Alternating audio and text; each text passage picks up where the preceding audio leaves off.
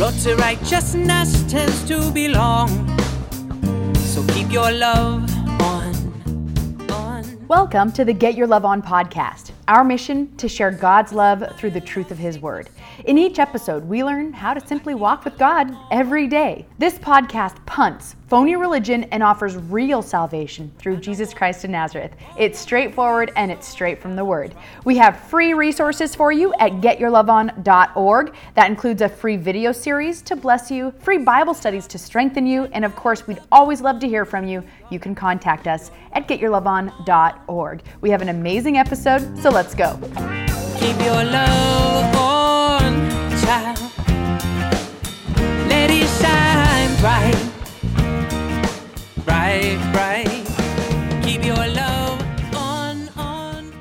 We're going to get right into it today. We have a packed show, and I am so excited for today's show because we are featuring two incredible messages from two incredible ministers. And both are going to richly bless us and help us. Number one, in knowing God in greater truth and wisdom. And number two, knowing how to forgive both ourselves and others. Both topics seemed particularly appropriate given the time we're in. And the good news is, is we get to stand on the word of God because we know it. We have it in our souls. We seek it. So that's our privilege to stand on the word of God. And in Ecclesiastes 3:14 it says, "I know that whatsoever God does, it shall be forever. Nothing can be put to it, nor anything taken from it. And God does it that men should fear before him." Isn't that incredible? So whatever God does has eternal impact. So as we do the work of the Lord, that is helping our neighbors, that is protecting the life of the womb, that is paying our tithes, praying in faith, all that is the work of the Lord. As we do that, it has eternal impact. So, yeah, let's do that. Let's stand with God. Let's stand with God's righteousness. Let's do the work of the Lord. And by faith, stand in those eternal impacts. And what better life is there to lead? Philippians 2, verse 12 says, Wherefore, my beloved, as ye have always obeyed, not as in my presence only, but now much more in my absence, work out your own salvation with fear and trembling. And this show is dedicated to giving us all the tools, the knowledge, the wisdom of God to be able to do that for ourselves, to work out our own salvation with fear and with trembling, because each of us has the solemn responsibility to be leaders in our own lives, regardless of who elected officials are. We are called to be leaders through Jesus Christ of Nazareth. And through the gift of the Holy Spirit, we have the tools to succeed. God never intended us to be sitting in some pew or sitting in some conference center watching others on stage. No, God intended us to be doers of the word, serving one another in love. And that's when our lives, when we give ourselves to that, when we give ourselves through the Holy Spirit, just knowing that the Lord can do all things, and so we give our lives to that, man, our lives become these, these wondrous adventures. Let's go to Colossians 3 16. It says, Let the word of Christ dwell in you richly, in all wisdom, teaching and admonishing one another in psalms and hymns and spiritual songs, singing with grace in your heart to the Lord. And whatsoever ye do, in word or deed, do all in the name of the Lord Jesus, giving thanks to God and the Father by him. So we are to let the word of Christ, which is the Bible, Christ was the Word made flesh. So, as we read our Word, as we read our Bible, and again, as mentioned previously on other episodes, just to reiterate, we read the King James Version of the Bible here because it was the first translation that was translated from ancient languages with no political bias, no religious bias. It's the pure Word of God. So as we read the King James Version, we can let the Word of Christ dwell in us richly in all wisdom and then, isn't that interesting? That's the first thing Paul offers. and then teach and admonishing one another in psalms and hymns. So then we get to help each other. That's that is so special to know that God gives us that liberty and has that expectation for each other. So if you're if you've been in a place where you've been used to watching someone else do it, I'm encouraging you today to allow God to move through you and truly live in you by using your voice and uttering the good things of God and what He's doing for you in your life. First of all, thanking Him, as it says here, giving thanks to God. First of all, let's thank Him. And then let's share that with one another. Let's be those leaders in our communities that say, hey, things are a little odd right now. You know, there are some unique circumstances. Here's what God's doing in my life. Here's what God's showing me. I want to teach and admonish my, my neighbors who might be suffering greatly. Or perhaps the Lord did a huge miracle. And so it's so important to give hope by sharing that. Let the word of Christ dwell in you richly in all wisdom, teaching and admonishing one another in psalms and hymns and spiritual songs, singing with grace in your heart to the Lord. You know, if we want to be true leaders and we want to be able to enjoy that that beautiful life that God intends for us, it's important to kind of realize whose opinion matters to us and, and whose opinion are we considering.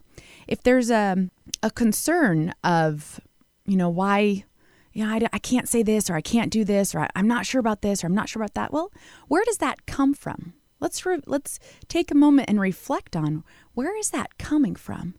Because I'll I'll give you a hint. the only opinion that matters is God's opinion. That's it. Man's opinion should never factor in to our decision about our life and and how to how to move and how to how to live. God's opinion is the only one that we should consider. Let's go to 2 Corinthians 10. This is so important and this is such a key to being a true leader is knowing who to listen to. And when we're in our word, we'll, we'll tune our ear to the voice of God. And, and when we've been baptized and filled with the Holy Spirit, then we'll have that in us as well. And we can listen to the voice of God and get that beautiful encouragement from Him, get that beautiful instruction from Him, and always have the answers for ourselves and for others. 2 Corinthians 10, we'll start in verse 1. It says, Now I, Paul, myself beseech you by the meekness and gentleness of Christ, who in presence am base among you, but being absent am bold toward you. But I beseech you that I may not be bold when I am present with that confidence wherewith I think to be bold against some, which think of us as if we walked according to the flesh. For though we walk in the flesh, we do not war after the flesh. Yes, we all have jobs and certain responsibilities and, and certain things we have to take care of. It's part of being in the flesh. We don't war after the flesh. That's not really what consumes our mind or our heart or our dictates our priorities. It says here in verse 4 For the weapons of our warfare are not carnal, but mighty through God to the pulling down of strongholds, casting down imaginations, and every high thing that exalteth itself against the knowledge of God, and bringing into captivity every thought to the obedience of Christ. This scripture is so rich and, and encouraging for us all that we have weapons of warfare that are far beyond anything we can see or touch and are far mightier than we can even y- use our, our minds to understand because they are mighty through God and they pull down strongholds. So why is it so important to have our our hearts and minds set towards God? Because God gives us the tools to pull down anything that is not of Him. If there's a battle in our lives, if there's uh, adversaries in our life, we have the weapons of warfare through God. to give us perfect victory over all of that. So, yes, certainly I'm I am going to point my intention towards God. I'm going to point my attention to God. And then verse 5, again, this is Second Corinthians chapter 10, verse 5. Furthermore, casting down those imaginations, all those high looks, the every high thing that exalteth itself against the knowledge of God, all those uh, fancy schmancy things that try to take our attention away from God.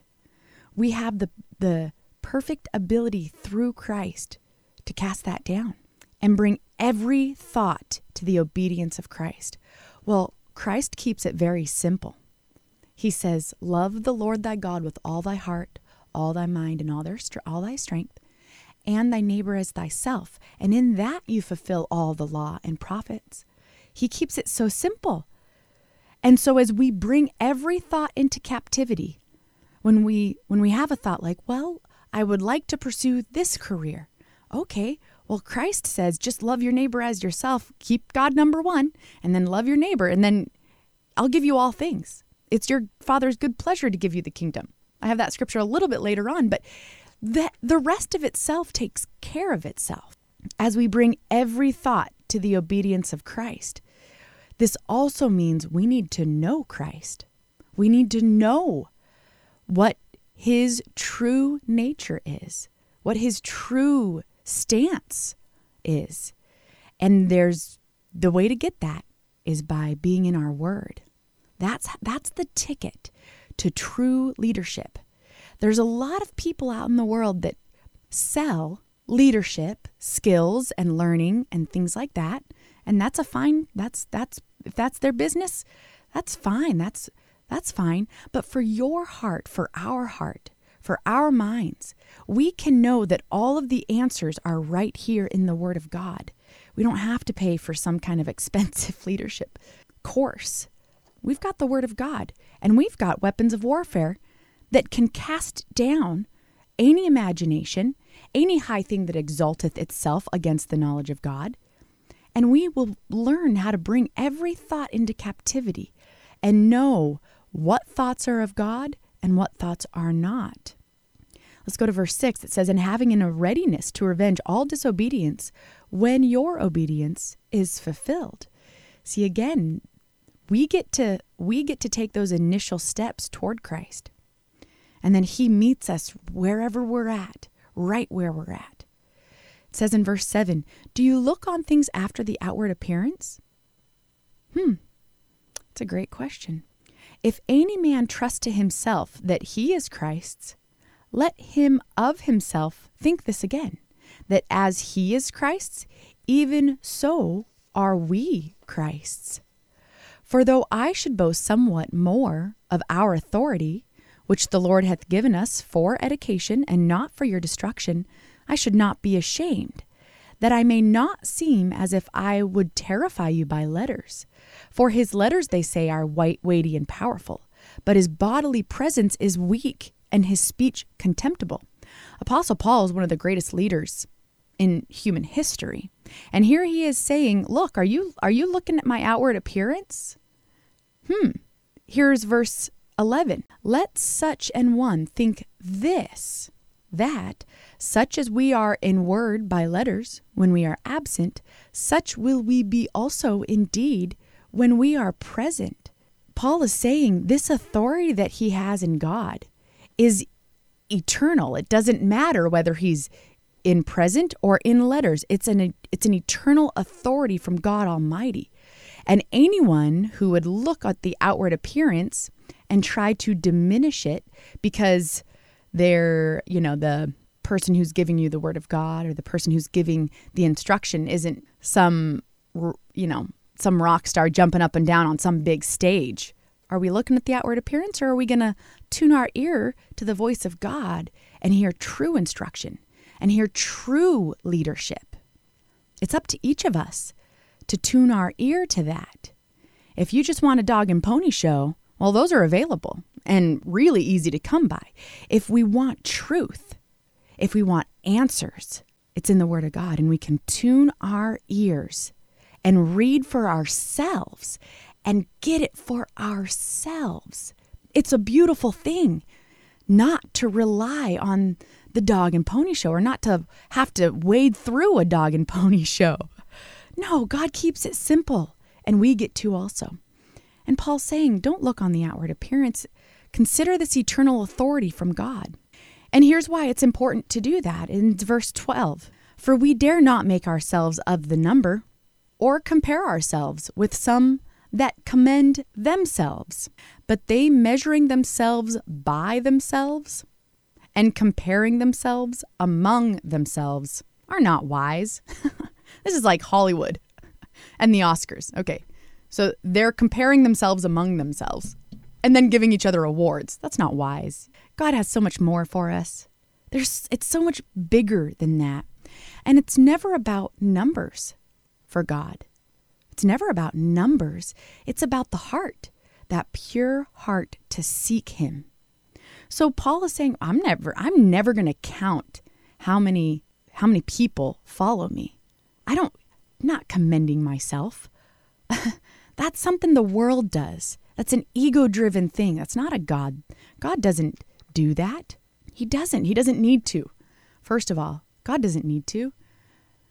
No true minister will ever try to make you a number. Any true minister will say, your soul, your individual soul, is the most precious thing before God.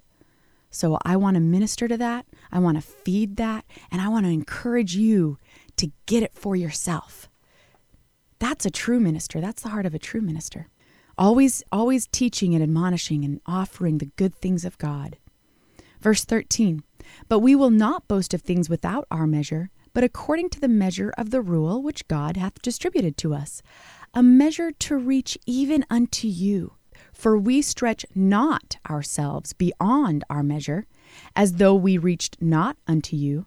For we are come as far as to you also in preaching the gospel of Christ, not boasting of things without our measure, that is, of other men's labors, but having hope, when your faith is increased, that we shall be enlarged by you according to our rule abundantly, to preach the gospel in the regions beyond you, and not to boast in another man's line of things made ready to our hand.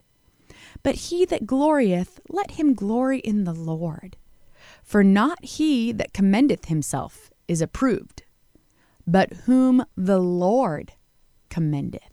Well, newsflash to all the big shots out there on fancy stages thinking you're doing some work. If God isn't commending that work, then they're just commending themselves. And that's reality. That's why God's opinion is the only one that matters. I don't know about you guys, but over the last, I don't know, I feel like 15 years, it feels like there have been so many more self promoting, quote unquote, gurus out there, right? They got everyone's got a business to promote, and so they do it, and there's a lot of avenues to do it through. But God's opinion is the only one that matters. So, as we stay focused on that, we will see our own leadership in our lives develop, our family life improve, our children become obedient and responsible, our, our spouses or, or those in our lives flourishing with the love that we're able to share with them, that we're the love we're able to give them, because we have true love in our heart and we have the true answers of Jesus Christ of Nazareth. So, if God's opinion is the only one that matters, then it helps if we want to be good leaders, if we want to be true leaders. It is important to know who and what we are in God's eyes. And so I have a very special message from Brother Bob. Now, this man knew how to take authority over Satan and his lies and deceit. And one of the biggest lies that Satan tells is, You're not good enough. You're not worthy. You'll always be stuck. That's such a lie of Satan. And we're pummeling it today because it's not true. And Brother Bob knew so well how to do that with love.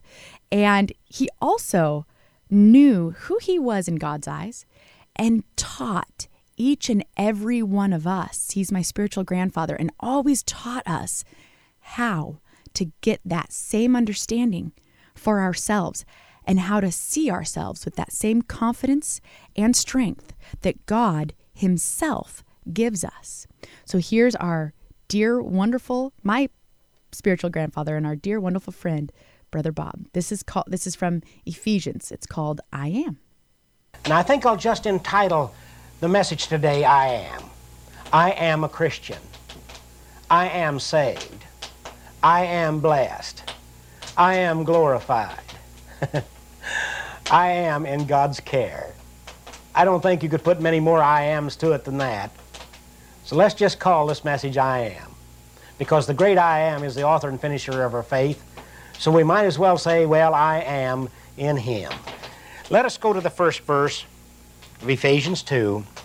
And you hath he quickened who were dead in trespasses and sins. At one time I was dead in trespasses and sin. But God has quickened me, and I am no longer dead. I am no longer caught in trespasses and in sin. Because I'm a witness that God truly has delivered me through his Son Jesus Christ.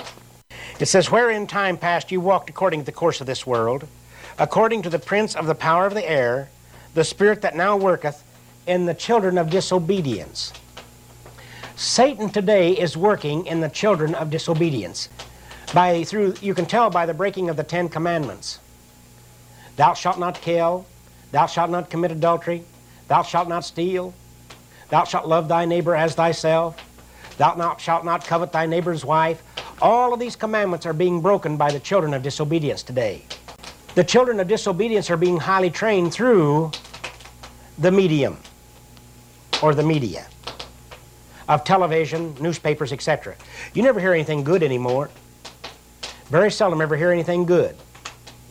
The news today is not news, it's just the praising of the devil and what he's doing. Everything evil. I wonder why the news media can't find something good to talk about for a change. Why not get some spirit filled preachers up there and have them on for the news broadcast so that they can give you some good news for a change? Well, I've got good news for you today, folks. And here it comes. Among whom also we all had our conversation in times past in the lust of the flesh, fulfilling the desires of the flesh and of the mind, and were by nature the children of wrath, even as others. But listen to this fourth uh, verse. But God, who is rich in mercy, now that's good news, for his great love wherewith he loved us, he loves us, that's good news. Even when we were dead in sins, hath quickened us together with Christ. That's good news. By grace are you saved, or by Jesus Christ are you saved. Now that's good news. And hath raised us up together and made us to sit in heavenly places in Christ Jesus. Now that is good news. That's better than hearing about, well, so and so was killed in a car wreck yesterday, and the rebels blew up another embassy. that isn't news. That's just praise of the devil.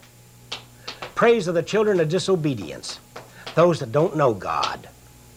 I hope I'm enlightening your minds to what's going on now. That's why Jesus said, Take heed what you hear. You don't have to listen to that stuff. Get you a Bible, a good old King James Version. Start reading and studying a Bible and hear the good news. Read this instead of your newspaper at night. All newspapers are good for, as far as I'm concerned anymore, is to start a fire in the fireplace. you folks enjoying this fire in the fireplace today? I sure am. It's kind of nippy out here in British Columbia right now. The weather's cool and little snow on the ground and frost and a little ice here and there. But you know, it's just wonderful to be here. You can go from a nice warm house right out into that crisp cold air, go out and pet my horses and check my animals out and just talk to God in peace and in quiet out here on the farm. Well, you folks have the same power to do the same thing. Just start enjoying what you've already got, and God will give you more. Just start enjoying it. Don't hoard it or love it, just enjoy it. God will do better for you. Because He said we're sitting together in heavenly places in Christ. All the riches of heaven and glory are at our fingertips if we want them or need them. So start enjoying what you have instead of worrying about it. Worrying is bad news. Loving and being loved is good news. says that in the ages to come he might show the exceeding riches of his grace and his kindness toward us through Jesus Christ. It says in the ages to come. That means eternity. He's going to show the exceeding riches of his glory and of his grace. He's going to show us the exceeding riches of his Christ and the good things that he's got for us. Now that's good news, isn't it? For by grace are you saved through faith, and that not of yourself, it is the gift of God. You see, you can't save yourself. God has to do that. But you can make the effort to be saved and to be blessed. And if you're already saved, you can make the effort to go on and be glorified, justified, and sanctified. You just make the little effort. Says, Be ye holy. You get holy. God doesn't make you holy according to the word you do. It says, Be you holy. You do it.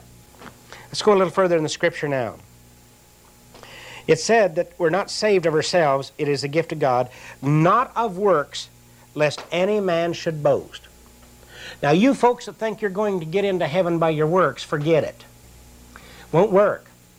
You've got to have faith mixed with those works. Now, faith. Works won't get you in. All your works will do is just give you something to boast about in the natural. They're not worth a hill of beans unless they are mixed with great faith and love and joy and peace. Then your works will be accepted before the Lord. Not of works, lest any man should boast. For we are his workmanship, created in Christ unto good works, which God hath before ordained that we should walk in them. Now, he says here, we are his workmanship, created in Christ Jesus. Well, we were just a creature before Christ Jesus came in. Now we are a workmanship created, or a created workmanship. Why? Because the Spirit of the Lord guides us. The Spirit of the Lord does the works. Not by right nor by might, but by my Spirit, saith the Lord. Ye must be born again. You must be filled with His Spirit. Jesus, in one place, said, Be ye filled with the Spirit. Be filled with it. Not half full, not up to here, not right here, not right to there, or even to there. you got to have it overflowing. David said, My cup runneth over. Have the Spirit running over. I've seen people get so full of the Spirit it'd run out of their eyes in form of tears. They would be so tender and so gentle and so meek before the Lord. It's a wonderful feeling. Wherefore remember that ye being in times past Gentiles in the flesh, who are called uncircumcision by that which is called the circumcision in the flesh made by hands, that at that time ye were without Christ, being aliens from the commonwealth of Israel, and strangers from the covenants of promise, having no hope, and without God in the world. You know, I remember when I had no faith, and when I didn't know the covenant of God, and had no hope in this world. And it was a horrible feeling. That was bad news. It was bad news for me. I didn't know it was news, but I knew it was bad. I knew it was bad the day after I got converted. I knew I'd lived in a bad situation. If you folks are tired of living in a bad situation in this world, just listen to me. I'll teach you how to remedy it. Trust me. Have faith in God. And You and I will get along real good. I'm here to get along with you. I'm not here to fight you. I'm not here to tell you what to do or how to do it. I'm just here to tell you what God says to do and how to do it. Do it by the Spirit of the Lord. Do it in love and joy and peace. Do it, do it without being ordered or pushed. You know, God doesn't order people around, He doesn't push them around. He's meek and lowly. He'll speak to you in a quiet voice, in a good voice, in a sweet voice, one that you can understand, in a peaceable voice. He wants you to be in a peaceable habitation, not in tribulation. Let's go a little further here. Well, here's what here's the verse that covers everything I just said. For now in Christ Jesus, you who sometimes were afar off are made nigh by the blood of Christ. For he is our peace, who hath made both one and hath broken down the middle wall of partition between us. You see, God has taken the middle wall of partition, that thing that came between you and God, whether it be sin or whatever, He's taken down that wall of partition. Let me explain that a little more. It's a spiritual thing. The rich man in hell lifted up his eyes and seeing Abraham afar off. Well, there was a wall of partition between the rich man in hell and Abraham in paradise. Well, he's taken away that wall now. He has put you to where you can sit in heavenly places on this earth. Where you can be at peace of mind, body, soul, and spirit right here on the earth. Because Jesus went into the nether parts of the earth and released the prisoners as they were men. Released the spirits. And now, when you leave this body, you go up or you go down. You either go into heavenly places in Christ or you go into the nether parts of the earth, back into captivity. Listen to this having abolished in his flesh the enmity, even the law of commandments contained in ordinances, for to make to himself of twain one new man, so making peace. You don't even have to go out and shed the blood of goats and bulls and obey a bunch of ordinances now. It said he abolished them right here. It said he has, between his flesh, taken away the enmity of the law and commandments contained in ordinances. So if you're under a bunch of ordinances today and things that you got to do and do this and do that, bead counting and candle lighting and walking on your knees and whatever, you don't have to do that anymore. Jesus did away with all that. You see, Christ is not on the cross anymore. Some people portray him as still a Christ on the cross. One that couldn't move or can't do, move about or can't get around. No, he's not on the cross anymore. It said he was taken down from the cross, wrapped in, in uh, clean linen and buried and then risen the third day. You see, the cross doesn't hold him back anymore. The cross is only a symbol of what he represents. It's only a symbol of what he's already overcome. So just overcome these ordinances, folks, and start worshiping the Lord in spirit and truth and in freedom. Freedom of your own mind, freedom of your own home, freedom of your own personality. Let God use you. Let God hear from you according to the way you would like to talk to Him. He'll hear you according to your own voice, according to your own personality. You don't have to go through somebody else. You don't have to go through a string of beads or look up on a little old wooden cross somewhere that doesn't have any power in it. That's an idol. Forget it. Worship Christ in spirit and truth, the Word. Worship Him in the Word and through the Word. Then you'll start gaining faith, power, and the gifts of the Spirit love, joy, peace, uh-huh, gentleness, meekness, temperance, long suffering, right down the line. God will start using you. Your life will change. You'll be able to walk in among sinners or saints and just feel at home, be able to look every man in the eye and smile, be able to tell them when they ask you, What are you smiling about? Oh, I found the Lord. He's wonderful. That's one of his names. Wonderful. The Prince of Peace, the Everlasting Father, right down the line. I've got it. You know, I've never had to find it. I always so I had it. You see these signs on the back corner, I found it. Well, I've never lost it. it was never lost to me. It's there all the time. You don't have to find it, it's there all the time. It's here now. So why don't some of you put some bumper stickers on and say, I never lost it? I've always had it. It'd sure be cute. Mm-hmm. I'd like that. Found what? What's the it? Say, I found Jesus. Put one on there. Tell them what the it is. Just saying, I found it. Put one on there say, I found Jesus. or I got Jesus. Make up some bumper stickers to that effect. Let's be positive for a change, okay? Tell them what, tell the world what the it is. Tell them what the it is. You got the it right here. It's all in the Bible. If you got the Bible, you got it. You got the way, the truth, and the life. You got the road map. Well, I guess I better get back to Scripture. I get going here. I just can't hardly quit. You know, these are only half-hour programs, and they go so fast, so if I talk too fast, let me know. I'll slow down. Listen to this now it says that he might reconcile both unto God in one body by the cross, having slain the enmity thereby, and came and preached peace to you which were afar off, and to them that were nigh. You see, God preaches peace both to the saint and to the sinner. It says, To them that are afar off, the sinner, and to them that are nigh. I believe, I don't believe that I'm preaching to too many sinners today. If you feel that you are a sinner, just say, Lord, here am I, use me. Take away the sin and be a sinner no more. It only takes that long 10 seconds, 5 seconds, 4 seconds, half a second, whatever.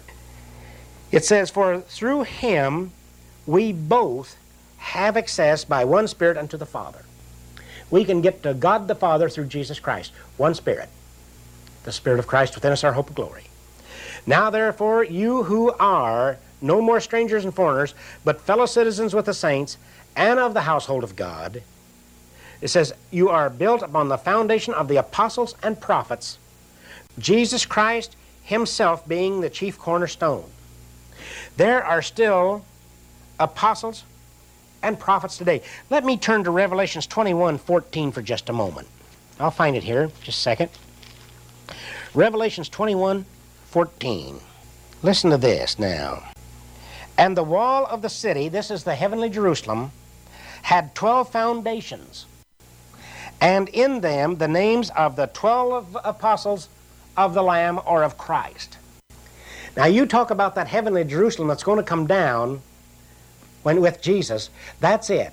It's the foundation of the apostles and the prophets on Resurrection Day. That's the new heavenly Jerusalem.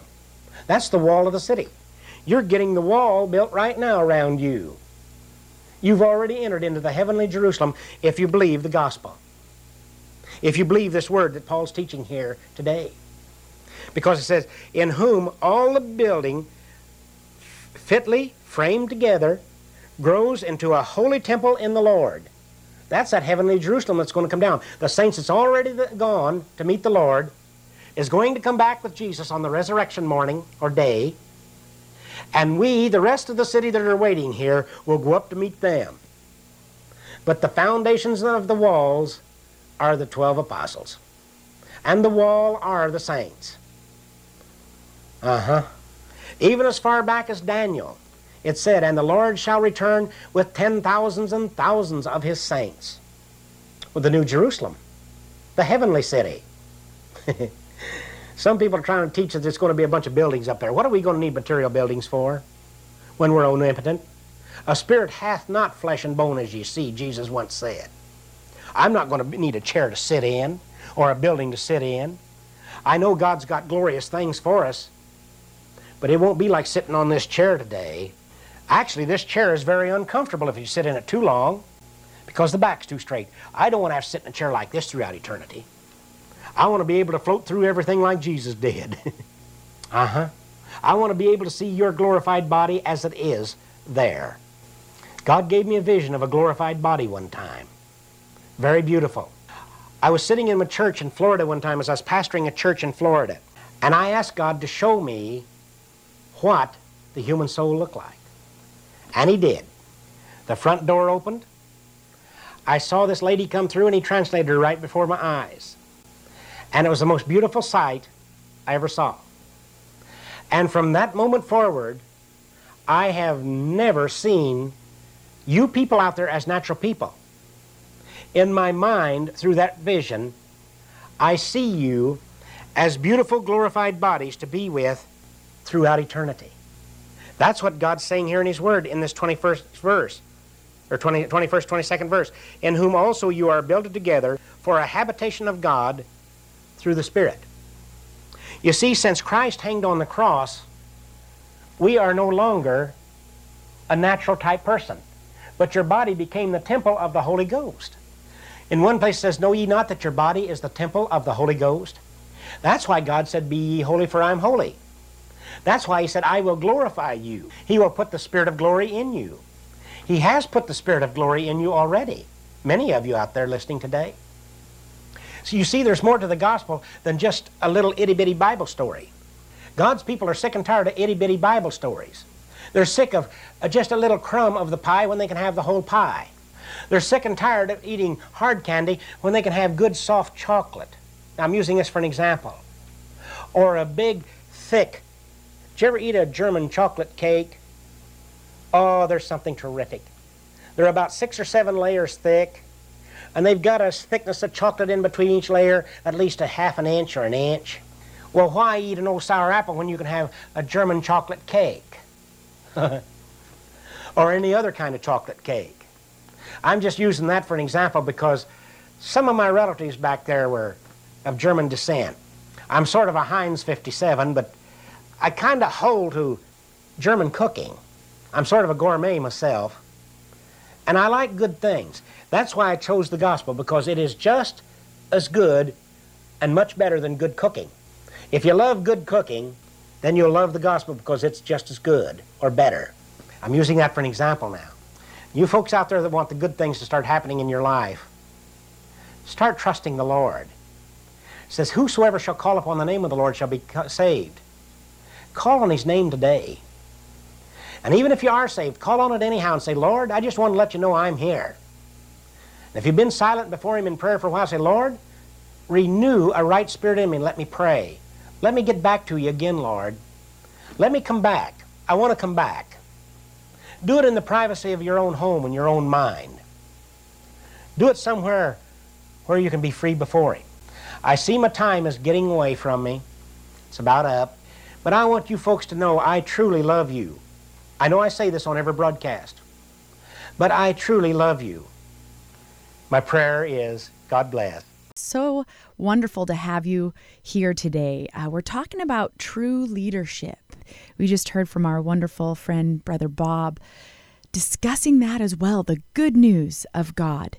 And we have that same liberty within ourselves to showcase that. And actually, that's the expectation God has for each of us.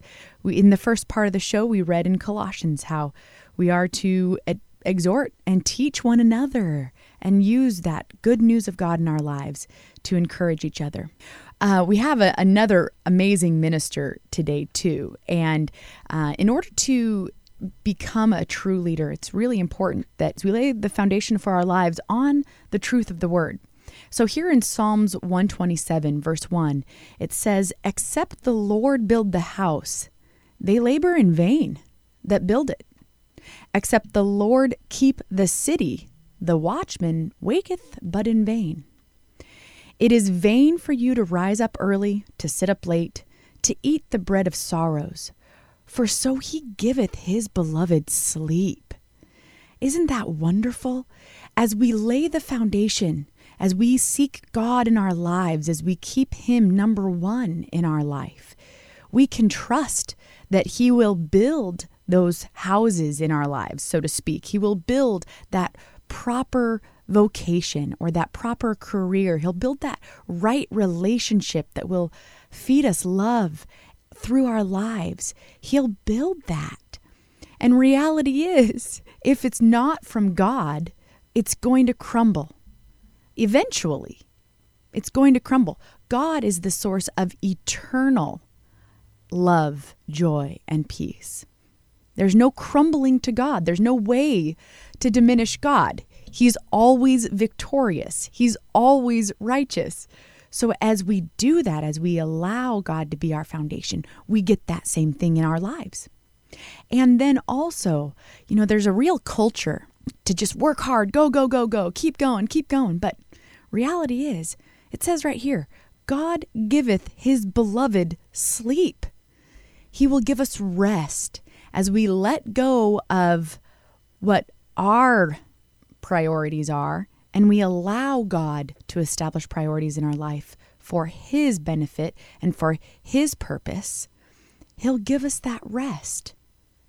We don't have to keep running and keep pursuing these things.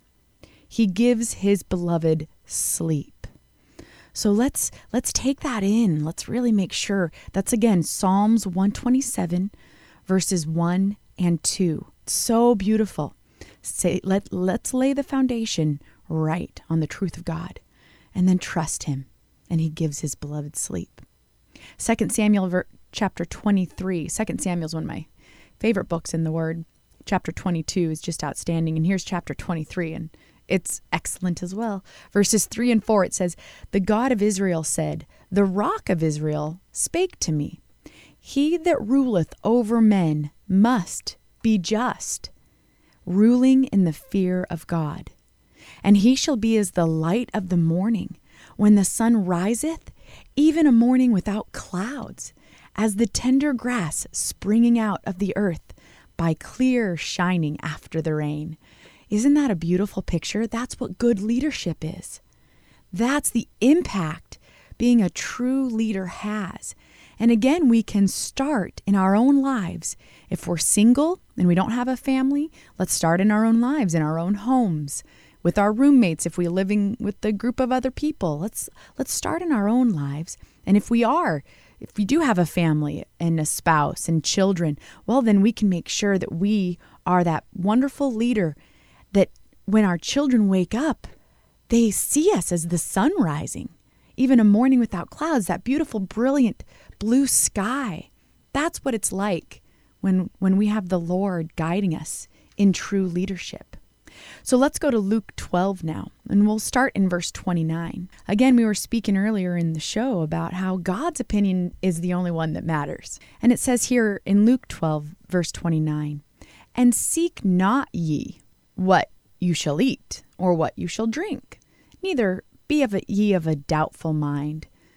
For all these things do the nations of the world seek after, and your Father knoweth that ye have need of these things.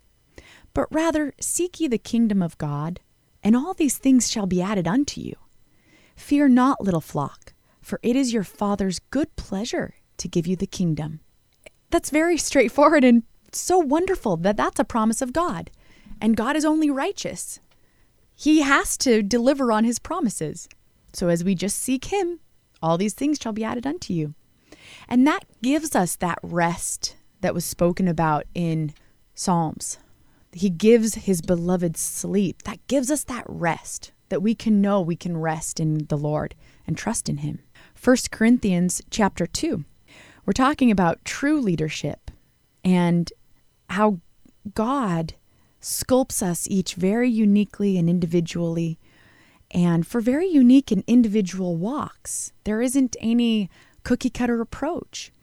And it's so important to recognize this and to understand that the messages or the messenger that the Lord sends out often takes on different shapes and sizes, backgrounds. God's never in a box. He has a lot of wonderful, true, pure hearted ministers. And and so I love what Apostle Paul says here in 1 Corinthians chapter 2. Again, Apostle Paul was is one of the greatest leaders in human history. He he revolutionized the world forever. And um, so it's so incredible to see how he did that. And in 1 Corinthians chapter 2, verse 1, it says, And I, brethren, when I came to you, came not with excellency of speech or of wisdom, declaring unto you the testimony of God. For I determined not to know anything among you save Jesus Christ and Him crucified. Paul didn't try to impress anybody with fancy jargon, with slideshow, presentations, or fancy videos. He just had his testimony of God. And that is always, eternally, the most powerful thing ever. So if if there is someone who you've been watching or listening to or looking up to, who has a bunch of excellency of speech and wisdom, just take every thought into captivity of Christ and line it up with the Word of God to know whether or not this is a true leader or if it's, uh, you know, a dog and pony show. We get that. We get to do that because we have the truth. We have the Word of God. So we can do that. We don't have to rely on, well, I'll, let me get back to the word here. It says in verse 3 And I was with you in weakness and in fear and in much trembling. And my speech and my preaching was not with enticing words of man's wisdom, but in demonstration of the Spirit and of power, that your faith should not stand in the wisdom of men, but in the power of God. Isn't that incredible? That's true leadership right there. That's true leadership. Not trying to impress anybody. Doesn't want you to rely on the wisdom of men, but the power of God. That's true leadership. Thank you, Lord, for your truth. Thank you, Apostle Paul, for that stance. In verse 6, this is so cool. Howbeit we speak wisdom among them that are perfect. Ooh, cool. Well, Number one, that word perfect, it just means complete and whole. This is a spiritual perfection, it's not a worldly perfection. Howbeit we speak wisdom among them that are perfect. Well, when we have the Holy Spirit in us, we are complete and whole through Christ. So that's who Paul's talking about. He's talking about the Holy Spirit filled Christians that are perfect, complete, and whole. It's a spiritual thing. So I'll start that verse again. Howbeit we speak wisdom among them that are perfect, yet not the wisdom of this world, nor of the princes of this world that come to naught. But we speak the wisdom of God in a mystery, even the hidden wisdom which God ordained before the world unto our glory, which none of the princes of this world knew, for had they known it, they would not have crucified the Lord of glory. But as it is written, Eye hath not seen, nor ear heard, neither have entered into the heart of man the things which God hath prepared for them that love him. But God hath revealed them unto us by his Spirit. For the Spirit searcheth all things, yea, the deep things of God. Ooh, that's another incredible ticket to why it's so important to have the Holy Spirit. And we've taught on this before. It says in Acts 2:38, repent and be baptized in the name of Jesus Christ of Nazareth for the remission of sins, and ye shall receive the gift of the Holy Ghost for the promises unto you and to your children and all that are far off, even as many as the Lord our God shall call. That's Acts 2:38 and I think through 239. I I don't have it in front of me right now. So that's what the Lord is saying. That's why being filled with the Holy Spirit is so cool because it's certain searching all things in the deep things of God. Verse 11 For what man knoweth the things of a man, save the spirit of a man which is in him? Even so, the things of God knoweth no man but the Spirit of God. Now we have received not the Spirit of the world, but the Spirit which is of God, that we might know the things that are freely given to us of God. Which things also we speak, not in the words which man's wisdom teacheth, but which the Holy Ghost teaches, comparing spiritual things with spiritual. Isn't that so cool? Okay, all the little tunnel vision focus that we've been taught in this world, all the all the narrow tunnel vision stuff.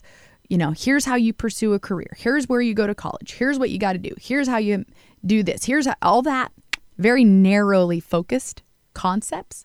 Boom, blown out of the water by God Almighty and the spiritual and the Holy Spirit. I love it. And so we have access to all of it. All of it.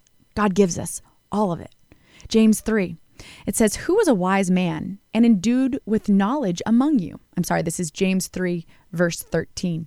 Let him show out of a good conversation his works, with meekness of wisdom.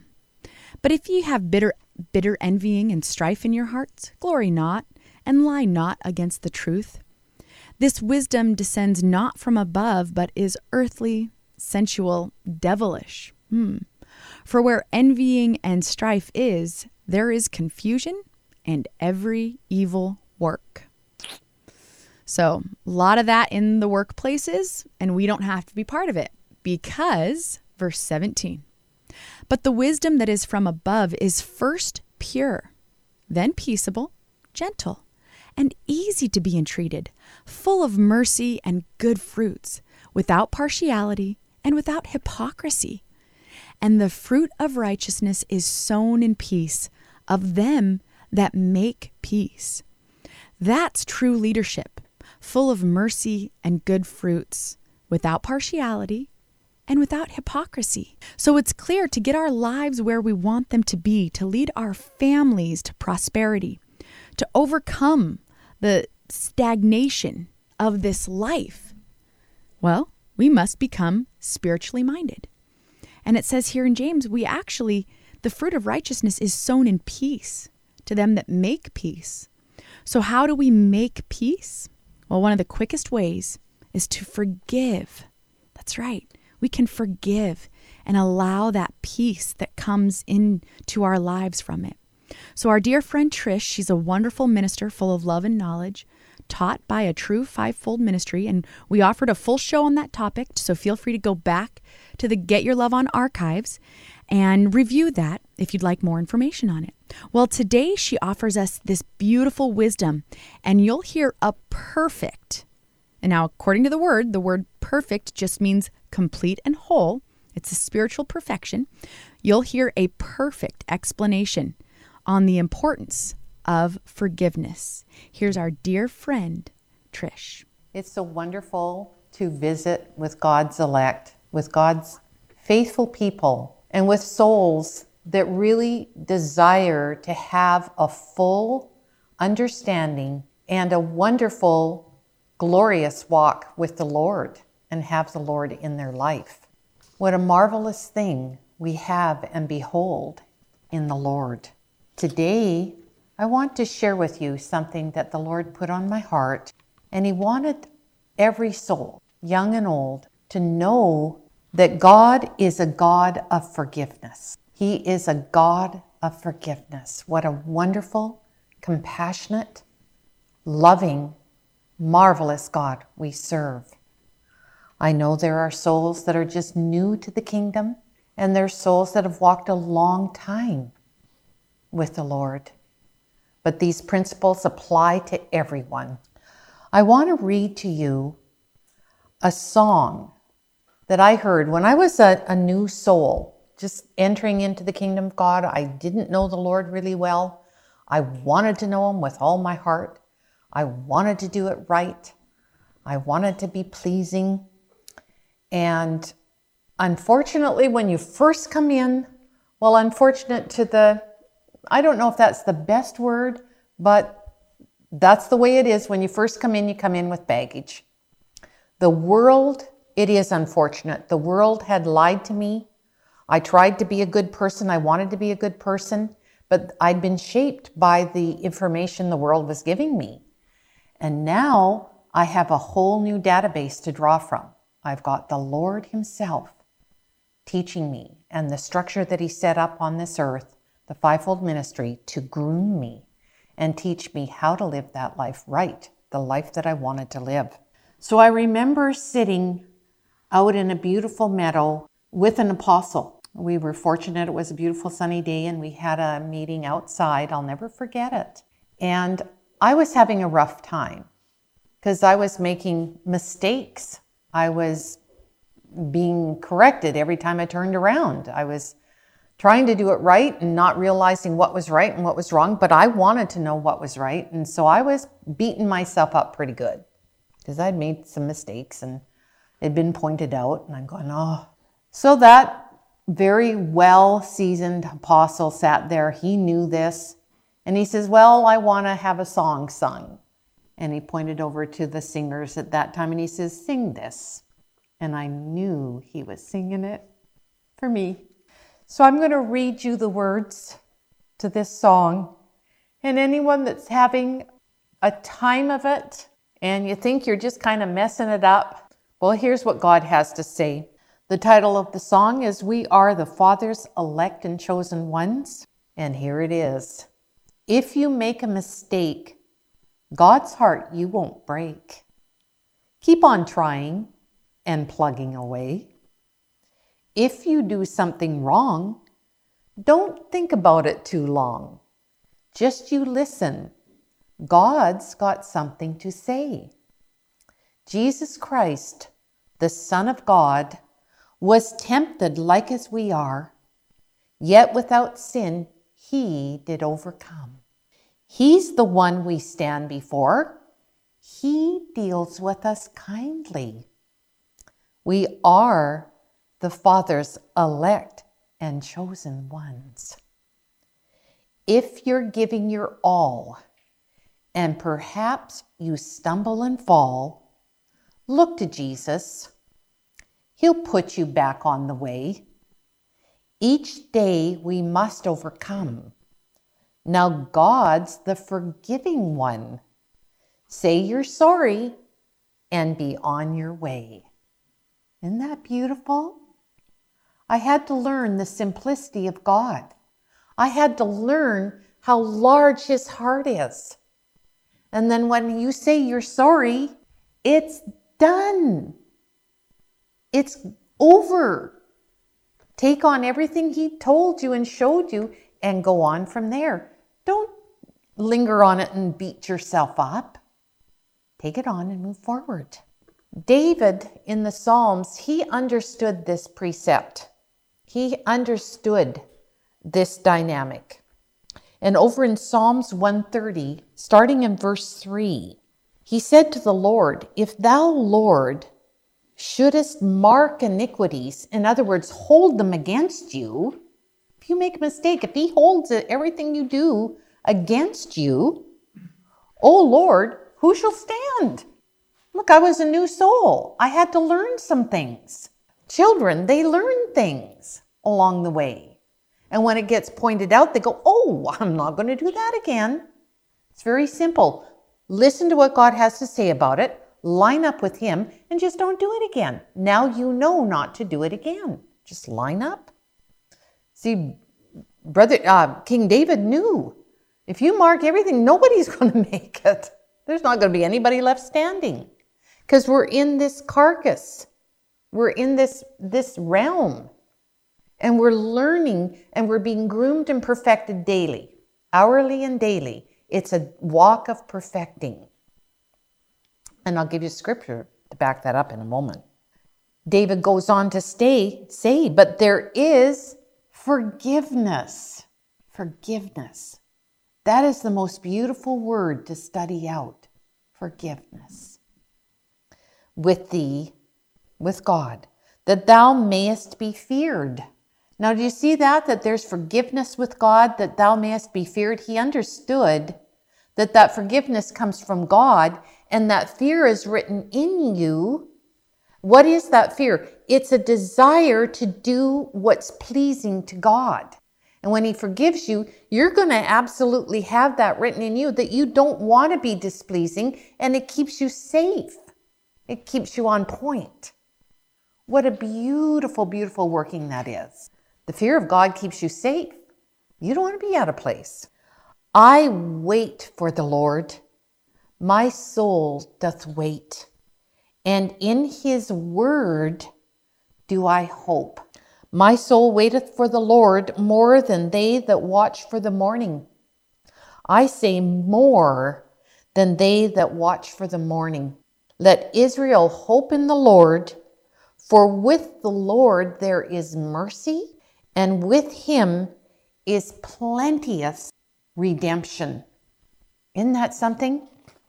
And he shall redeem Israel from all his iniquities.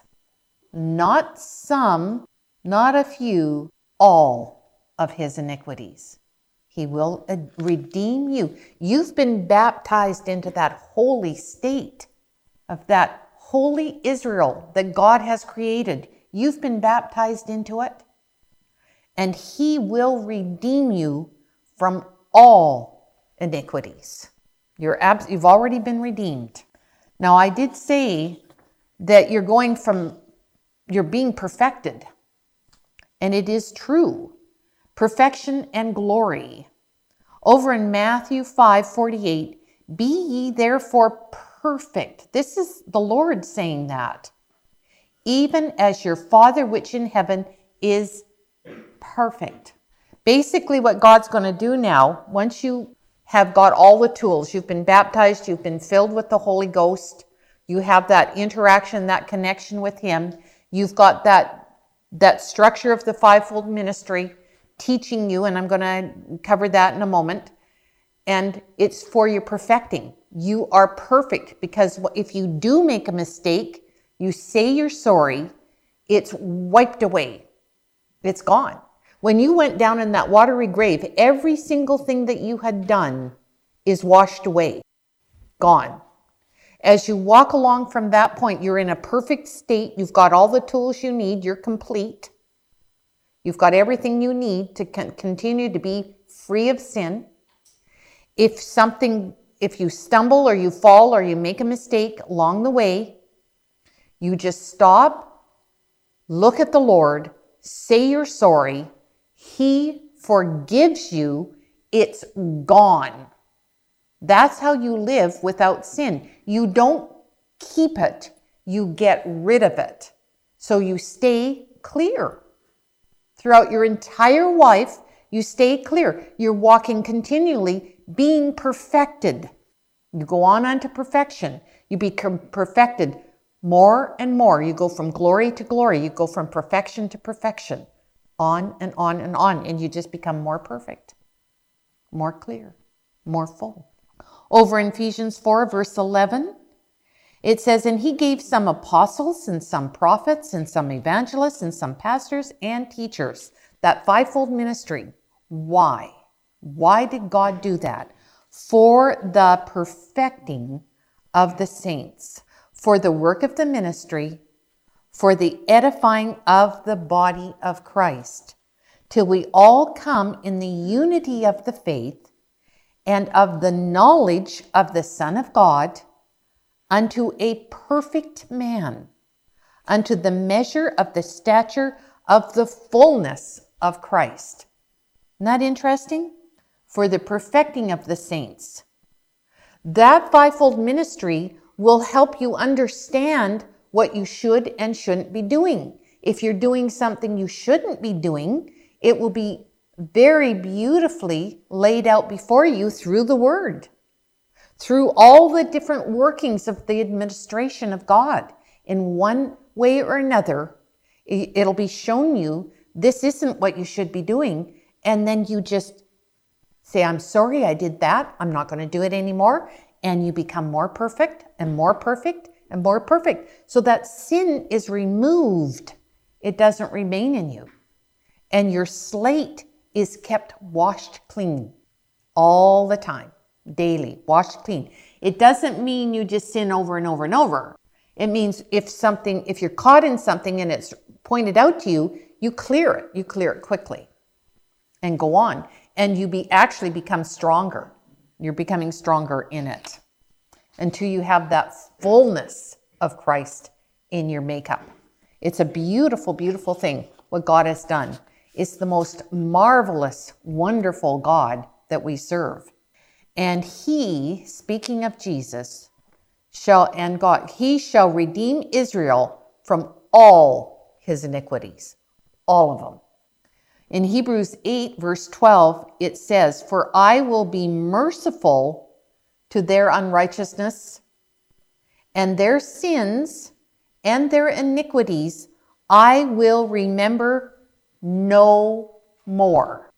That is a really, really important concept to take on and make part of your makeup because you're taking on Christ. When you've gone down in that water, you came up out of that watery grave a new creature in the image of God. And you're taking on Christ and his ways of doing things. And he says he his their sins and iniquities I will remember no more. And we're going to go on with that and describe how he teaches the people when he comes in, when he came here, how he taught the people. Over in Matthew 22, verse 36. Now he's being tried and tempted here by a religious spirit.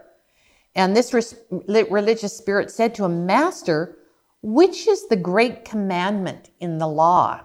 Well, Jesus answered him with great wisdom here. Jesus said unto him, Thou shalt love the Lord thy God with all thy heart, and with all thy soul, and with all thy mind. This is the first and great commandment. And the second is like unto it Thou shalt love thy neighbor as thyself. On these two commandments hang all the law and the prophets. Isn't that something? Love enters into the picture. You love God with all your heart, with all your soul, and with all your mind. Your mind and your soul are your mind is your soul. With every ounce and every fiber, love God. That's the first commandment. The second one is love your neighbor. Isn't that something? Love them the way he loves you, loves you. That's an active now statement. In 1 John 4 10, it says, Herein is love. If you want to know what love is, here it is. Not that we loved God, but that He loved us and sent His Son to be the propitiation for our sins. Isn't that something? The meaning of propitiation is atonement. He's the atonement for our sins. Now, think about this very carefully what Jesus actually did here. He's an expiator. It means he makes amends or compens- make, which is compensation for a loss. He made amends or made a compensation for a loss, damage, or injury of any kind, a recompense. Do you know what he did? He selflessly paid that atonement for all the sin that was in every soul by sacrificing his own body. He paid that ultimate price, and even though he didn't do anything wrong, he made an atonement for all sin. So everyone had that opportunity to be forgiven of all sin and be able to be free and clear of sin. He made that atonement. It's very, very important because that's how we walk and live our lives. Beloved, if God so loved us, we ought also to love one another. Isn't that something? No man hath seen God at any time. He's talking about fleshly man. No fleshly man hath seen God at any time. If we love one another, God dwelleth in us, and his love is perfected in us. So there's a process in how that love in us is being perfected all the time.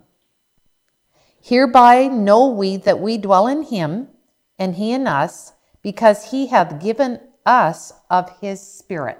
Now you've got the infilling of the Holy Ghost, you've got the manifestation of it by this the manifestation of tongues.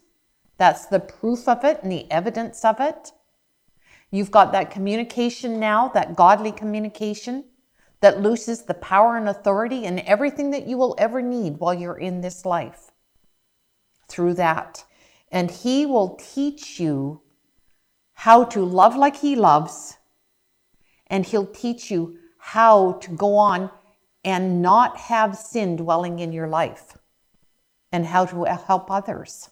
Hebrews 5:14 But strong meat belongeth to them that are of full age that have walked a long time in the Lord, even those who by reason of use have their senses exercised to discern both good and evil.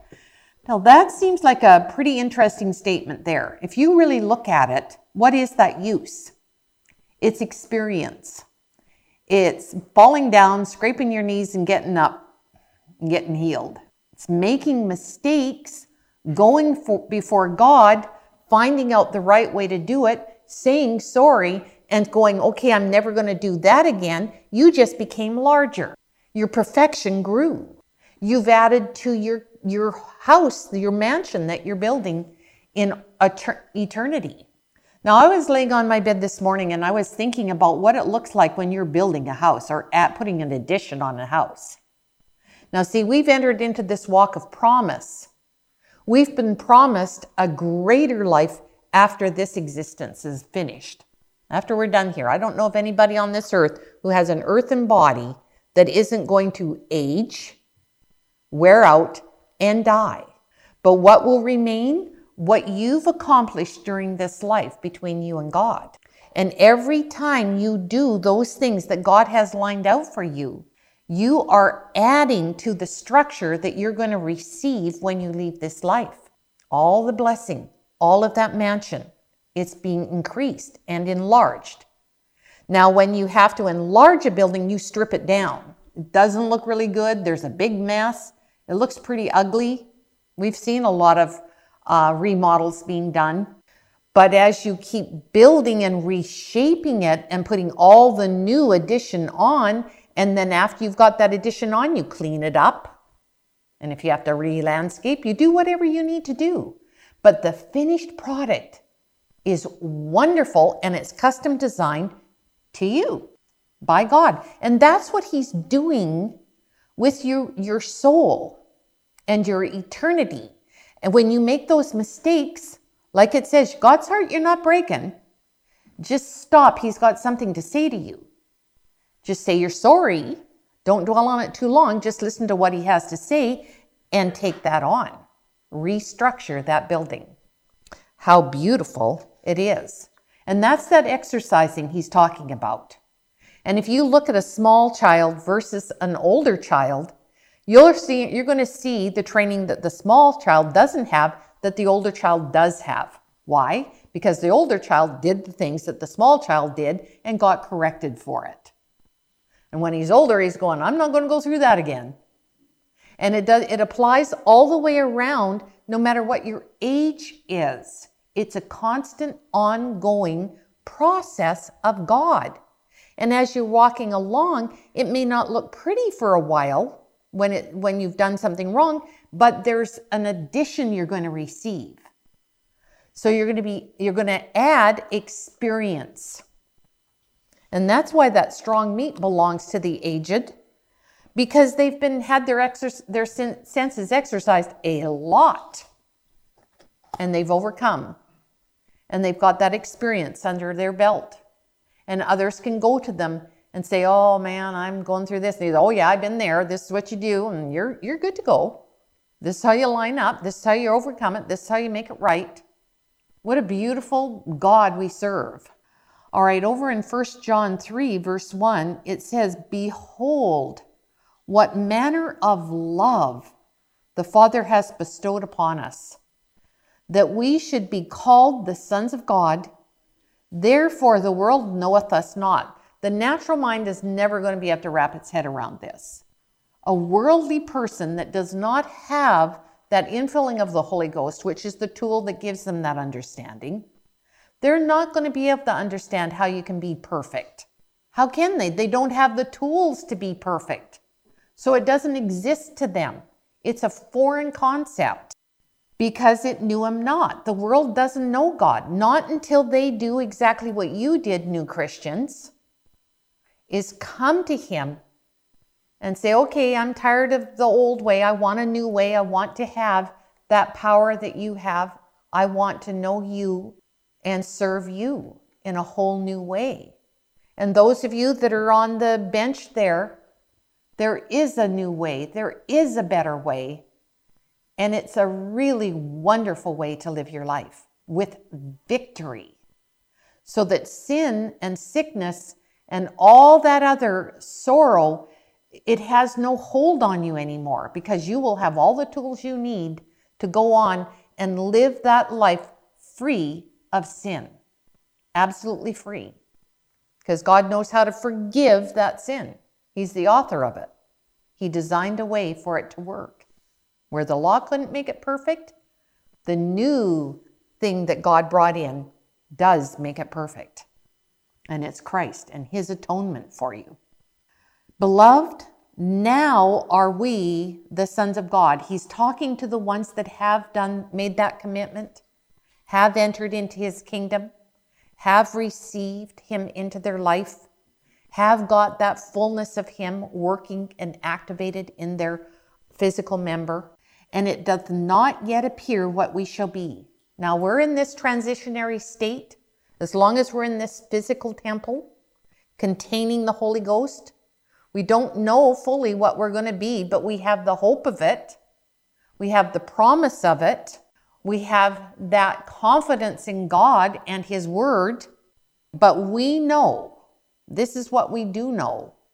When he shall appear, he's going to appear either to you personally or when he ends all of this completely. One way or another, he will appear.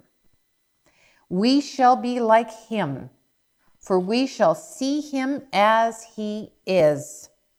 And every man that hath this hope in him purifieth himself, even as he is pure.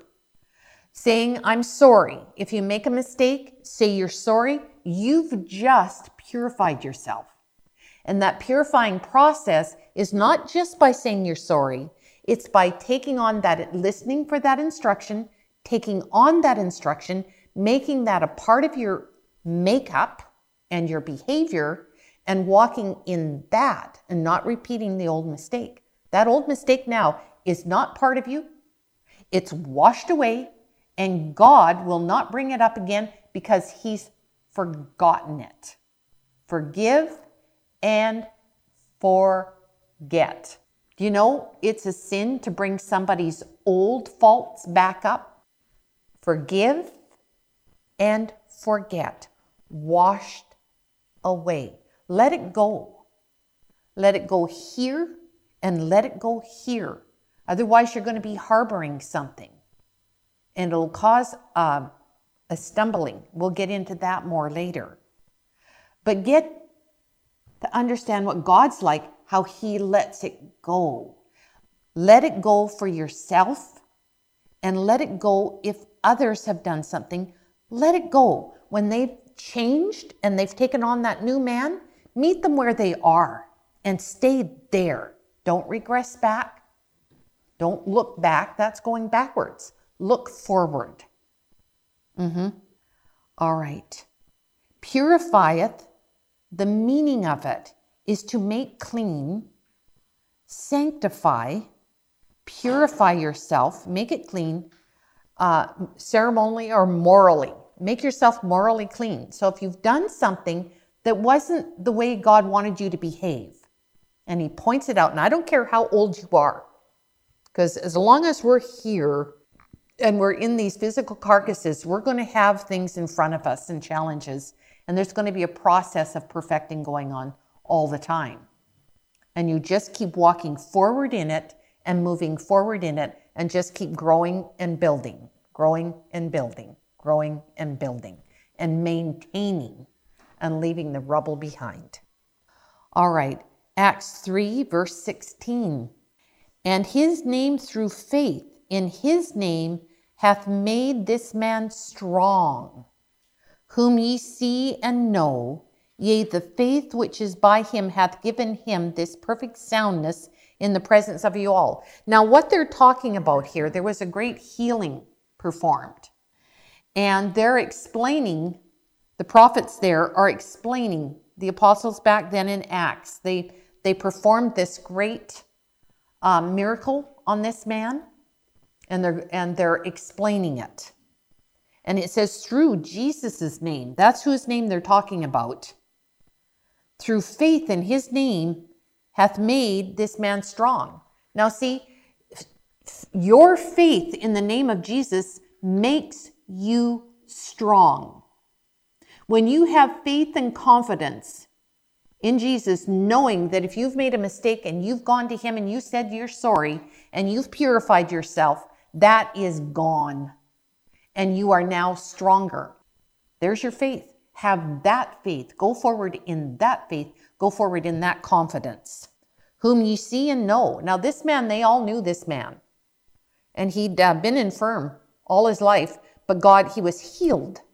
His faith and confidence in God healed him and made him all new. Yea, the faith which is by him hath given him this perfect soundness in the presence of you all. Do you see how it's perfect? And now, brethren, I wot that through ignorance you did it. Through ignorance, they found fault. They were ignorant. They didn't understand what they were doing. As did your rulers. He said, now your rulers, they, they uh, found folly and attributed folly to this, whatever went on, in ignorance. And they crucified Christ in ignorance. They didn't know what they were doing. Do you see how that love covers it? You didn't understand it. It was in ignorance you did it. Mm-hmm. But those things which God before had shown by the mouth of all his prophets that Christ should suffer, he hath so fulfilled. There's going to be a process of God. Your life is on a course now. And it's going to go through certain things. And certain things are going to take place, take place in order to fulfill everything that God has for you here. So it may seem like you're way off base at times, and, but there's going to be something, a dynamic written down in you that's going to be very beneficial down the road. And look, these people had crucified Christ. He said the word had to be fulfilled. You did it in your ignorance. Mm-hmm. But now that he's told it to them, now they know. So, what should they do now that they know what they did was wrong? Repent ye therefore and be converted, that your sins may be blotted out when the times of refreshing shall come from the presence of the Lord. Isn't that something? There it is in a nutshell, right there. They literally crucified Christ. And there was the love of God so established in these apostles, in these men, going forward in the Lord. They had that incredible ability to forgive those men that crucified Christ. And they had that largeness of heart to know and understand the word, that it had to be fulfilled, and that they were innocent of it because they didn't have the understanding of what they were doing. God had not given it to them then. But they also knew that God gave it to them now. And that great love gave them that opening and that opportunity to make it right. Now, here's the reality some will and some won't. Some will make it right and some won't. Some will be offended at the workings of God. They'll dig their heels up and they'll say, No, I won't repent. I'm going to do it my way and I'm going to keep doing it my way. And then there's others that will repent. They'll fall on their knees. They'll say, Lord, I didn't know. Forgive me. What will God do? He'll forgive them. And once God forgives you, I'll tell you something don't hold it against yourself. If God forgives it and washes it away, why should you hold on to it and beat yourself up? Remember that little song I said, Don't think about it too long?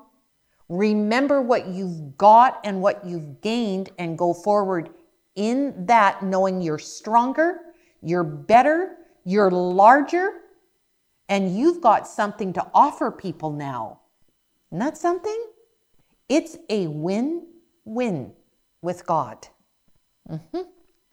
Yep. And the times of refreshing will come from the presence of the Lord. He will give it to you, He will refresh you daily. You have that beautiful language now that you got when you went down into that watery grave and bat- of baptism under those holy hands.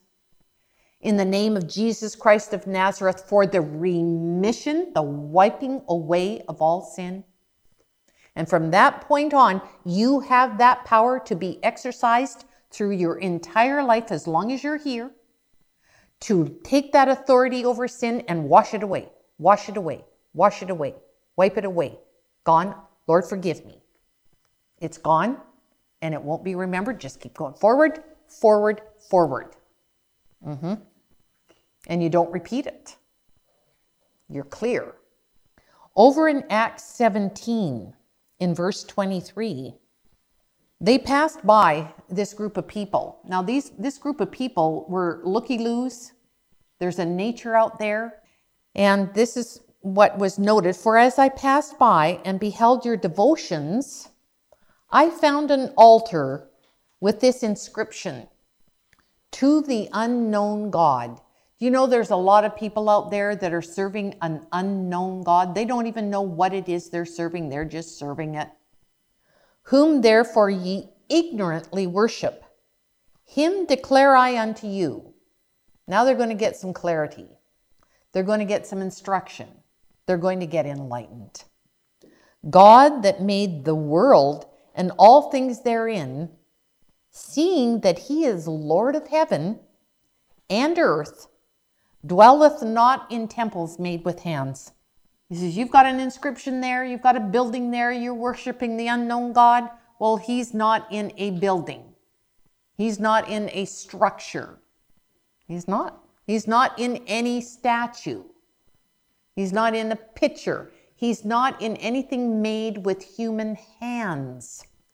Neither is worshiped with men's hands, as though he need anything.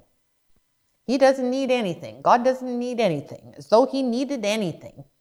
Seeing he giveth to all life and breath and all things. He created it all. So, what is man going to do for him or give to him? Natural man. Can't. He created them all. And hath made of one blood all nations of men for to dwell on all the face of the earth, and hath determined the times before appointed. There it is right there. God determined the times before they are appointed. Yep, that he determines the times before appointed and the bounds of their habitation. You're going to watch this in your life. You're going to watch this play out before you. You're going to watch and see the hand of God move through your walk in this life. Don't think it odd if some can move forward and some can't. There's a design of God, there's the sovereignty of God. It's all in His hands, and it is appointed before. So watch and, and do. Just walk forward every day in everything that God gives you to do with all your heart. Keep your soul free of sin, absolutely clear, moving forward, getting better, bigger, stronger along the way, just better, bigger, stronger, never looking back. You're not on a repeater system, you're on a go forward system and realize some can move forward and some have a certain place they can go to, and that's where they're bound. But you don't stop for anybody, you just keep going. You keep going with, with Christ, keep going with the Lord. That they should seek the Lord if haply they might feel after him. That an interesting sta- statement? You put it out there. You pray that they should seek the Lord if happily they might feel after him? Are they moved? Are their hearts moved to desire him, to feel after him? As certain also of your own poets have said, for we are also his offspring. So you watch and see who's going to feel after him, who's going to want him, who's going to say, I want that.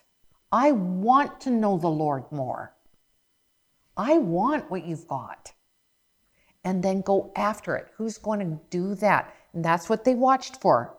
For as much then as we are the offspring of God, we ought not to think that the Godhead is like unto gold or silver or stone, graven by art and man's device. It's not some statue or some physical thing here.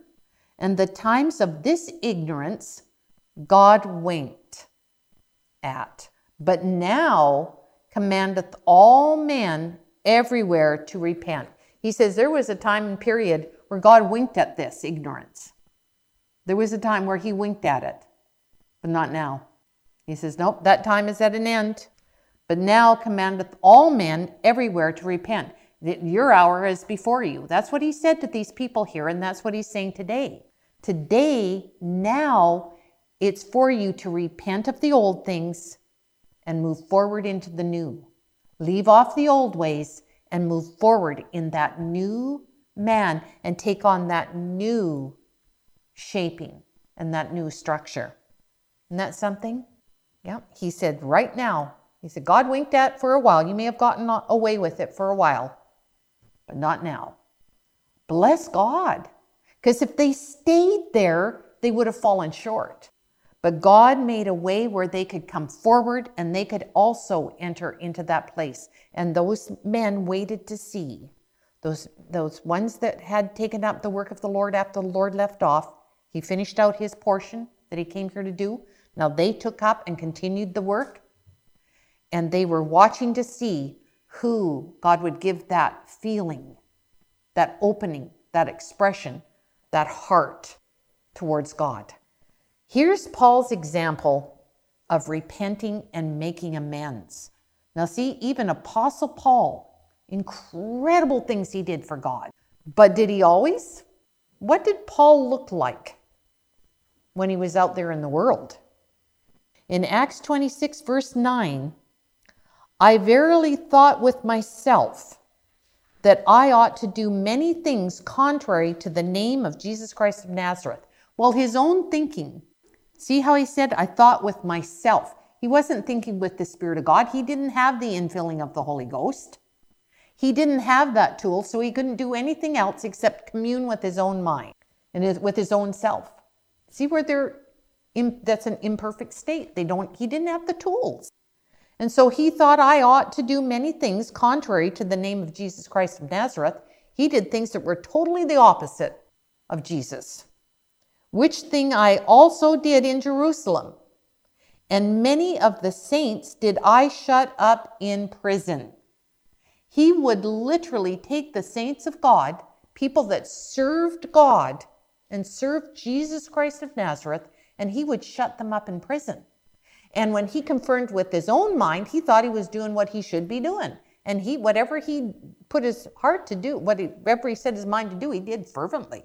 Having received authority from the chief priests, he said he had full authority from the chief priests, the religious realm at that time.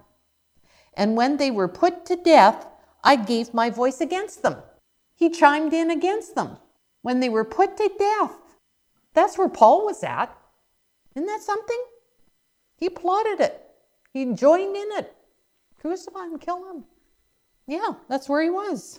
And I punished them oft in every synagogue and compelled them to blaspheme and being exceedingly mad against them. I persecuted them even unto strange cities. He said he went everywhere. He went into the synagogues, he went into strange cities. If he caused, compelled them to blaspheme, that means he tortured them. Isn't that something? That's what Apostle Paul did when he was out in the world and conferred with his own mind. Whereupon, as I went to Damascus with authority and commission from the chief priests, now he's got that same authority and, um, commission to go out and just slaughter them Go out there and shut these guys down and slaughter them. At midday, he's on his way on his commission. O king, and he's talking to the king here and laying it out. He's giving his testimony. I saw in the way a light from heaven. He saw it. Above the brightness of the sun. This light that Paul saw was brighter than the sun, the physical sun, the natural sun shining round about me and them which journeyed with me. They all saw it. There were ones that were journeying with him.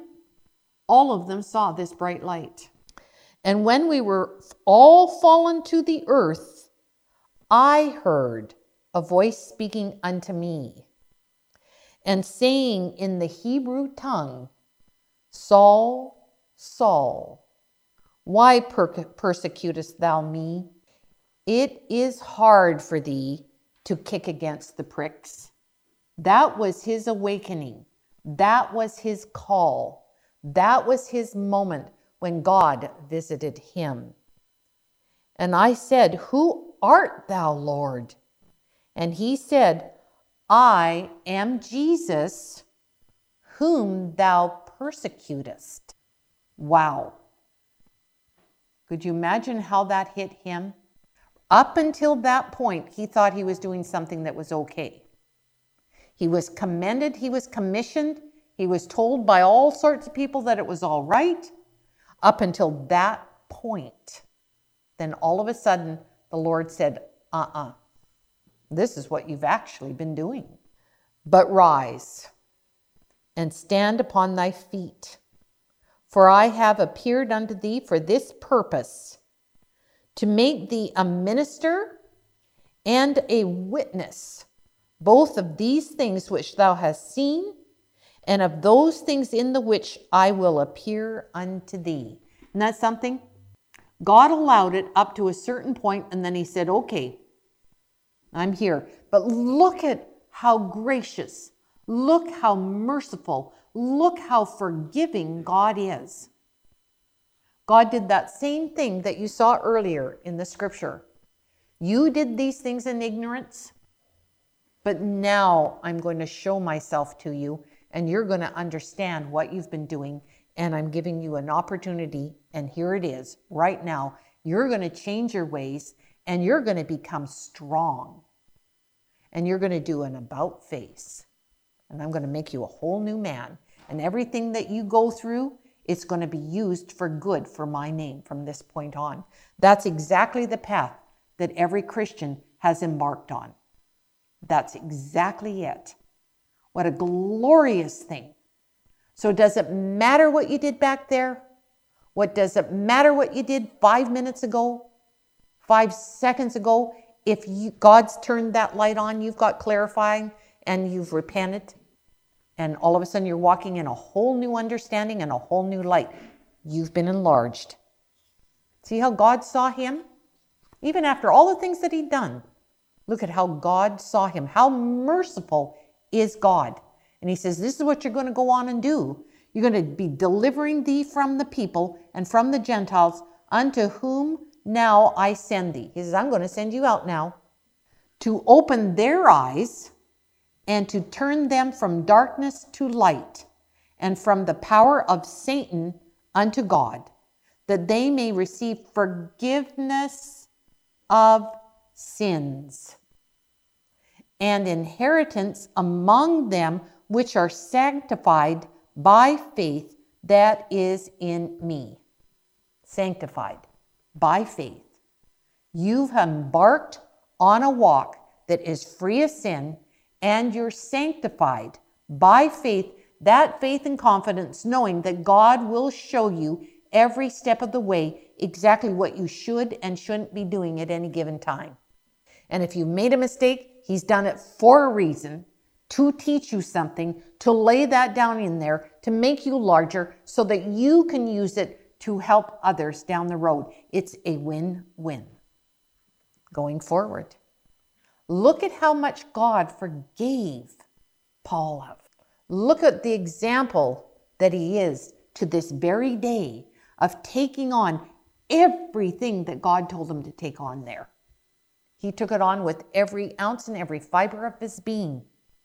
Just like it said, you love me with all your heart, with all your mind, with all your soul. Yeah, and your neighbor as yourself. All right, First John 3, verse 19. And hereby we know that we are of the truth and shall assure our hearts before him. For if our heart condemn us, God is greater than our heart and knoweth all things. Beloved, if our heart condemn us not, then we have confidence towards God. So don't be standing there beating yourself up, condemning yourself when God doesn't condemn you. Let it go. Hold your head up high. Move forward. If God's forgiven you and wiped it clear, forgive yourself. Let it go. Move forward. Do what you need to do, and we're going to get into that in a bit. There's a process. If you've been done something that doesn't line up with him, then there's a process to get it removed. But if you have that full confidence in God, you know, okay, I've gotten it right. I'm good to go. That means you've got confidence in God. If your heart is condemning you, God's greater than your heart. He'll he'll keep you going. But it's much better if you can just let it go. You'll move forward faster. You won't have any baggage you're carrying along. In 1 John 1, verse 8, or verse 9, if we confess our sins, he is faithful and just to forgive us our sins and to cleanse us from all unrighteousness. God is faithful. There's your confidence. He will wipe it away. It's gone. It's gone. Move forward. Don't remember it anymore. If God doesn't remember it, why should you? Just remember what you learned and move forward in that. Be remade. Matthew 6 12, and forgive us our debts as we forgive our debtors. Do you see how that's a two way street? That's a two way street. If God's forgiving you, what should you be doing? Let's go into Matthew 6 14. For if ye forgive men their trespasses, your heavenly Father will also forgive you. Two way street. You can't have God just forgiving you, forgiving you, and then you holding stuff against people. Uh-uh. That doesn't work. If you forgive men their trespasses, your heavenly Father will also forgive you. But if you, if ye forgive not men their trespasses, neither will your Father forgive your trespasses. If you're going to hold stuff against people, God's going to go, whoa. He doesn't have to forgive you anything if you won't forgive them. Two way street. You, if somebody's done something that's trespassed against you or afflicted you or offended you, forgive them. Forgive them. Let it go. Mark 11 25. And when ye stand praying, forgive. If ye have aught against any, that your Father also, which is in heaven, may forgive you your trespass. But if you do not forgive, neither will your Father, which is in heaven, forgive you, forgive your trespass. All right, so if there is a trespass and somebody's trespassed against you, you forgive them, you let it go, but how do you how do you deal with it? Luke 17, 3. Take heed to yourself. Be very careful here. Enter into this one very carefully. If thy brother trespass against them, against thee, rebuke him. And if he repent, forgive him. Forgive him. See, there's an interaction there. If, and that's how the learning curve goes. If somebody's done something, you go to them and they repent of it. Oh, I'm so sorry. I didn't realize I was doing that. I won't do it again. Forgive them. The meaning of repent is to think differently or after or think afterwards. Think after it. Think differently about something. Think about it. Get your mind and just think upon it. Reconsider. Reconsider how you're doing things. Reconsider how you're behaving. Reconsider how you're reacting. Reconsider. Morally feel compunction. To exercise the mind, observe it. Don't blow it off. Stop and take a real good look at it. To comprehend, get the understanding on it. Take heed to it. Consider it, perceive it, think, and understand what's being said to you. Get that understanding. That's what repent means. You're going to t- you, you don't just flippantly say, "Oh, I'm sorry." No, you stop and you really think about it. And make sure you understand what you're being confronted with, what's being said to you. Make sure you really take the time. There's a process that's uh, involved in repenting. There's a process of really getting in and really understanding what's been pointed out to you. So, what does it say over in Matthew 3 7? Bring forth therefore fruits or behavior, meet or worthy for repentance. So, if you're going to repent, then you've got to bring forth that fruit. You've got to get in there, you've got to do your work, you've got to make sure you understand what you were told, understand what was going on, understand the dynamic, and understand if there's changes you need to make, what you need to do differently. And then take it on. That's change your behavior and show that you're worthy of that repentance by your changed behavior. That's how you know somebody is truly repented. They'll change their behavior. They won't keep repeating it. They'll do it a whole new way. They'll take on a whole new way of doing it. And you'll watch them they'll gradually begin to transform. And those old things will fall off. It's a process. And just like you may not lift that weight very far at first, but the more you do it, ooh, ooh, whoa, hey, you're going to get really strong because you're exercising it and becoming stronger and stronger. And with that great love and compassion, you're guiding each other forward, getting better and better and better over in Luke 23, verse 33. And when they were come to the place which is called Calvary, There they crucified him, they crucified Christ. And the malefactors, one on the right hand and one on the other, the other on the left. Here's Jesus. Here's Jesus here. So you had the two on either one on either side of Jesus, and Jesus was in the center being crucified on that mount. Then Jesus said, Father, forgive them, for they know not what they do. And they parted his raiment and cast lots. If you think anything's too hard to forgive, and you want to hold something against somebody, consider that day on the cross when Jesus had been so horribly afflicted and took it all upon him. And he said to God the Father, Forgive them, forgive them. They know not what they do. Can you forgive? Can you forget?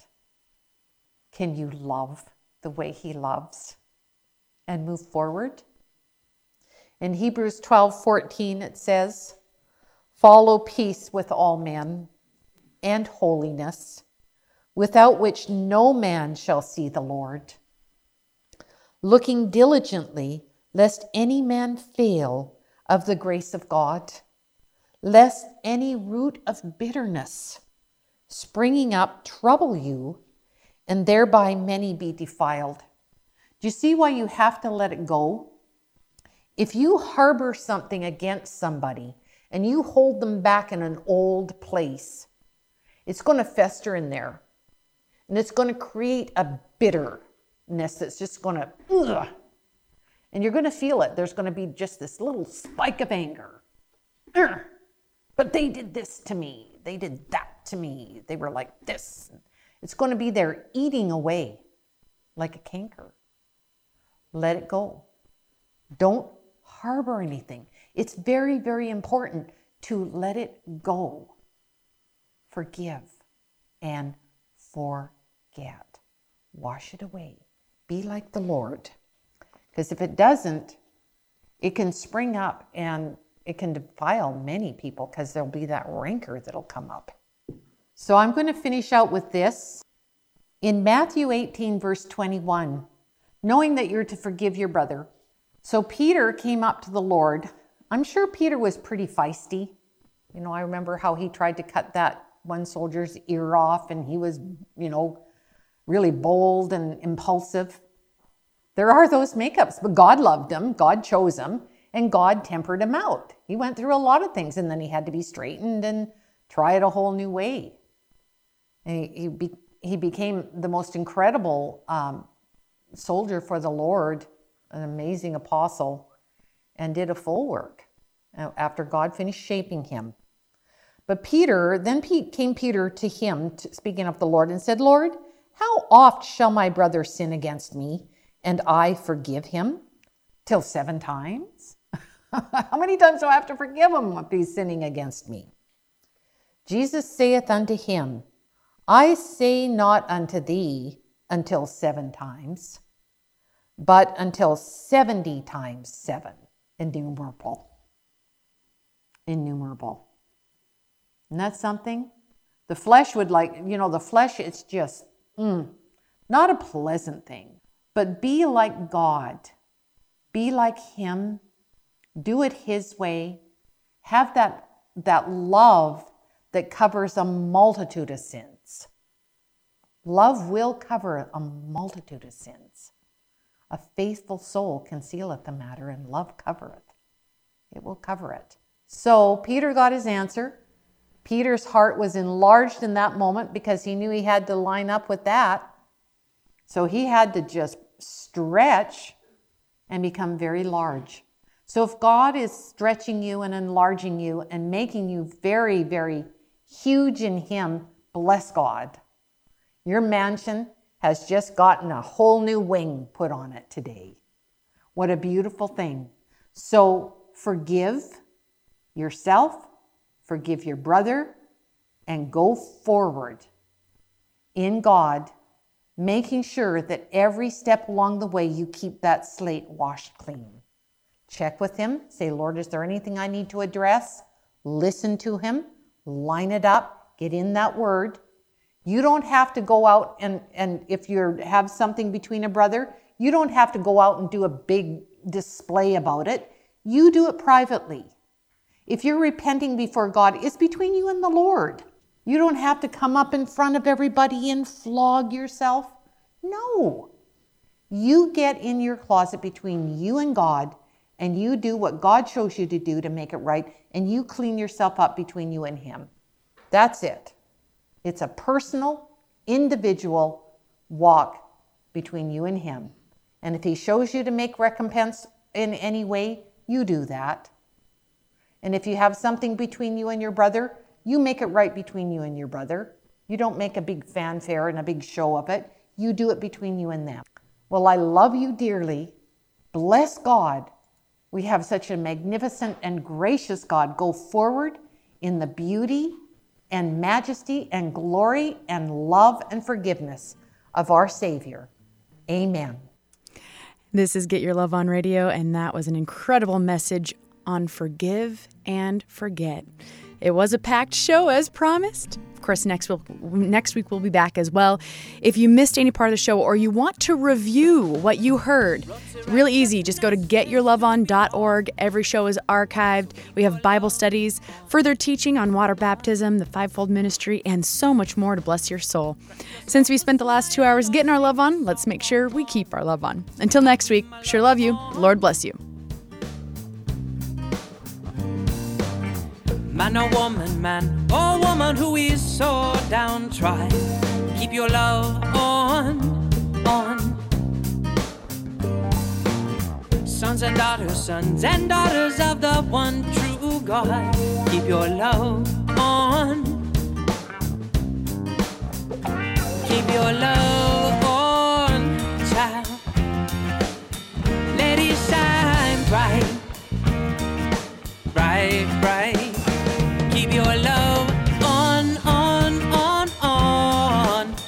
Don't let it die, don't let it die, don't let it die, no, no.